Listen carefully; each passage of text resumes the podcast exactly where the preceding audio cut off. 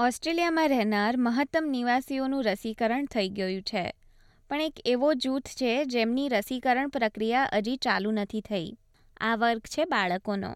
તાજેતરમાં ઓસ્ટ્રેલિયન સરકાર દ્વારા જાહેર કરવામાં આવ્યું છે કે પાંચથી અગિયાર વર્ષની વયના બાળકો ફાઇઝર કોવિડ રસી પ્રાપ્ત કરી શકશે.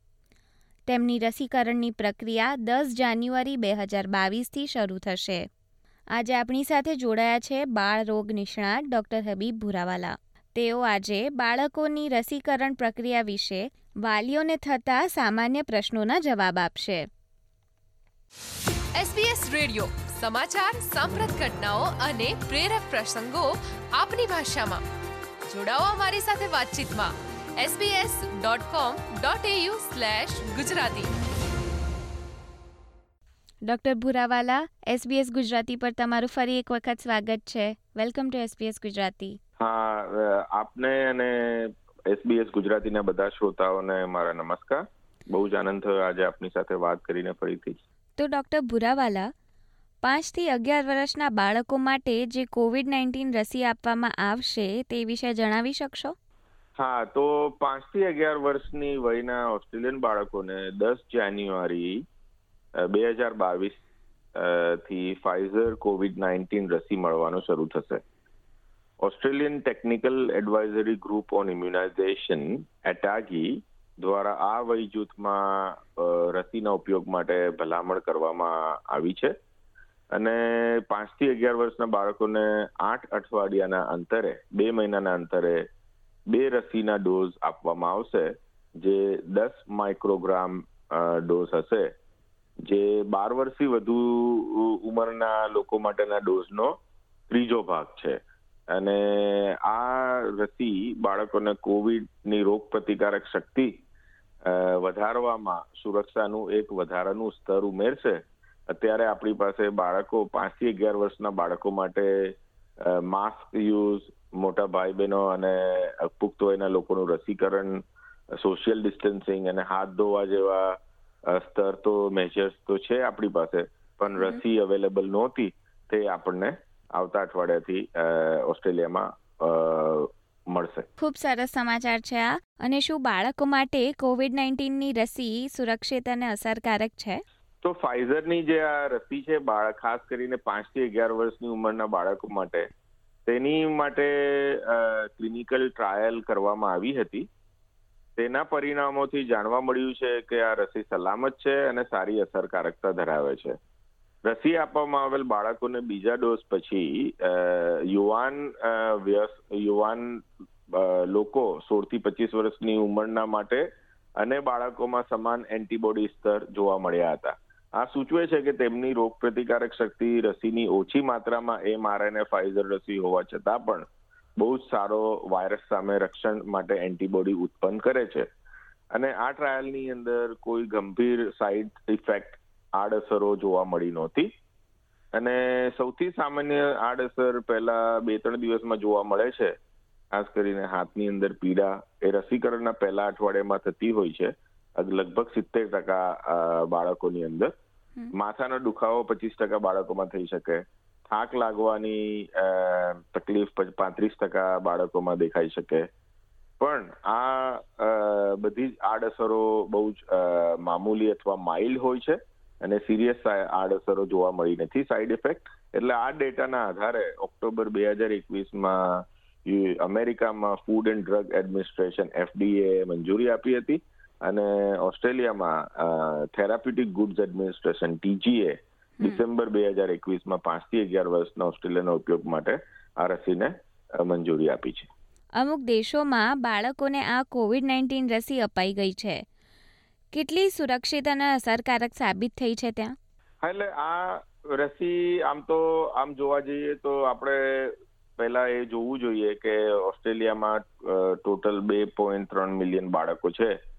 તેથી આપણે અમેરિકામાં ખાસ કરીને ફાઇઝર રસીના અનુભવને આપણે જોવો જોઈએ કે ત્યાં કેવી રીતે તેનો ઉપયોગ થયો છે અને કેવી આડઅસરો કે જોવા મળી છે.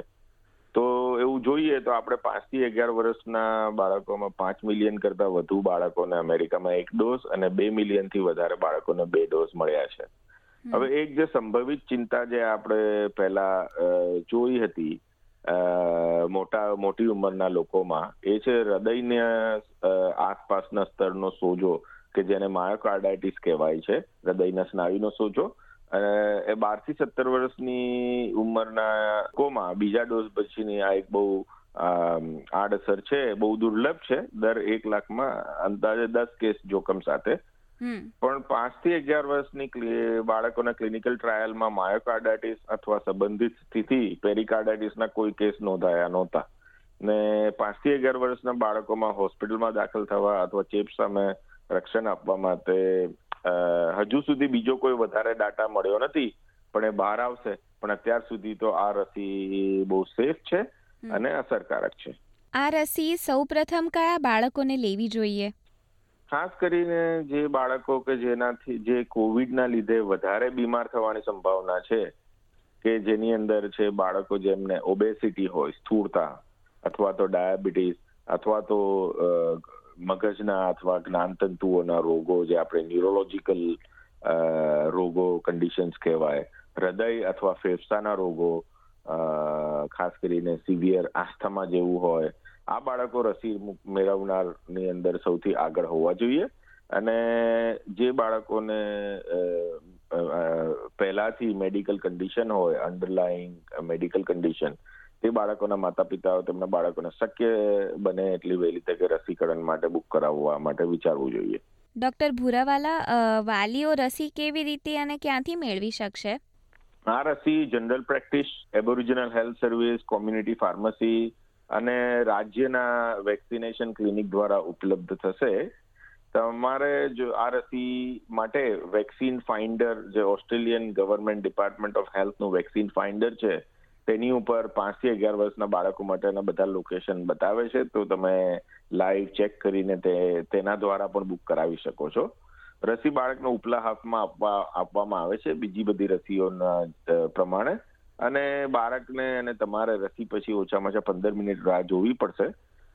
કોઈ આડઅસર થતી નથી એના માટે. પછી ઘરે જવા દેશે. જો તમારા બાળકને પહેલા કોવિડ રોગ થયો હોય, ભૂતકાળમાં, તો તેને હજુ પણ રસી લેવી જોઈએ. પણ રસી લેતા પહેલા તે સંપૂર્ણપણે સ્વસ્થ થઈ ગયો છે. તેની ખાતરી કરવી જરૂરી છે. તમે રસી મેળવતા પહેલા કુદરતી ચેપ પછી છ મહિના સુધી કુદરતી કોવિડ ઇન્ફેક્શન પછી છ મહિના સુધી રાહ જોઈ શકો છો. આ બાબતમાં જો તમને કોઈ શંકા હોય તો તમારા જીપી સાથે વાત કરી ને ક્લેરિફાઈ કરી શકો છો. તો એકદમ આપણે જેમ લેતા હતા રસી એ મોટા લોકોની જેમ જ બાળકોની રસીની આખી છે પ્રક્રિયા. હા સેમ પ્રોસીજર છે. બિલકુલ એવી જ રીતે થશે. ખાલી ફરક એટલો જ છે કે આ ઉંમરના બાળકોમાં જે રસીનો ડોઝ છે એ ત્રીજા ભાગનો ડોઝ ડોઝ હશે. બાર વર્ષની ઉંમરના લોકો કરતા. એટલે ફાઇઝર કોવિડ રસી જ છે પણ ડોઝ બહુ ઓછો છે. જો કોઈ બાળકને કોઈ વસ્તુથી એલર્જી હોય તો રસી લઈ શકે છે તે? જે બાળકોને પોલીઇથિલિન ગ્લાયકોલ નામનો પદાર્થ છે એના પ્રત્યે એલર્જીક પ્રતિક્રિયા થઈ હોય રિએક્શન થયું હોય જે ખાસ કરીને અમુક દવાઓમાં હેન્ડ સેનિટાઈઝરમાં સૌંદર્યના પ્રસાધનો અને બાથરૂમના અમુક ઉત્પાદનોમાં સામાન્ય રીતે વપરાય છે, તેઓએ રસી લેતા પહેલા તેમના જીપી સાથે વાત કરવી જોઈએ. પરંતુ આ બહુ જ રેર છે કોમન નથી, એટલે મોટા ભાગના બાળકોમાં આ રસી લઈ શકાય. જો તમારા બાળકને પહેલા ડોઝ પછી કોઈ એલર્જીક રિએક્શન થયું હોય, તો બીજો ડોઝ લેતા પહેલા તમારા જીપી સાથે વાત કરવી જોઈએ. અને જે બાળકોને બદામ અથવા બીજા કોઈ નટ દૂધ અથવા ઈંડા જેવા ખોરાકથી એલર્જી ધરાવતા હોય અથવા જેમને અસ્થમા અથવા હે ફીવર હોય તેઓ સુરક્ષિત રીતે ફાઇઝર રસી લઈ શકે છે. એટલે જનરલી એલર્જી હોય કોઈ વસ્તુની ખાસ કરીને તો બધા મેજોરિટી બાળકો આ રસી બિલકુલ સુરક્ષિત રીતે લઈ શકે છે. પરંતુ તમારે કોઈ પણ એની અંદર કોઈ શંકા હોય તો તમારા જીપી સાથે વાત કરી ચેક કરી શકો.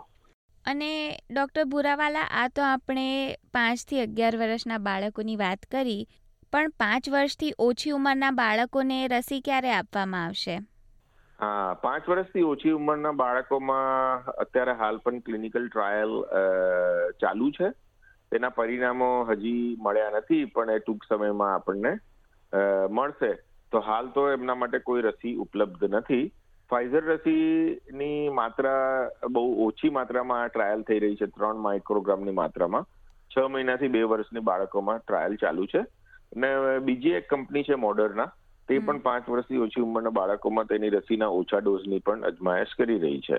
પરંતુ આ વિશે વધારે માહિતી ટૂંક સમયમાં આપણને મળશે. અને આખરે જતા જતા શું તમે અમારા શ્રોતા મિત્રોને કંઈ કહેવા માંગશો? હા, એટલે ખાસ તો હું એ કહીશ કી મેસેજ કે પાંચથી અગિયાર વર્ષના બાળકોને રસી આપવી એ આપણી જાતને અને આપણી કોમ્યુનિટી સમુદાયને બંનેને કોવિડ નાઇન્ટીન સામે સુરક્ષિત રાખવાની આપણી ક્ષમતામાં આગળનું મહત્વનું પગલું છે.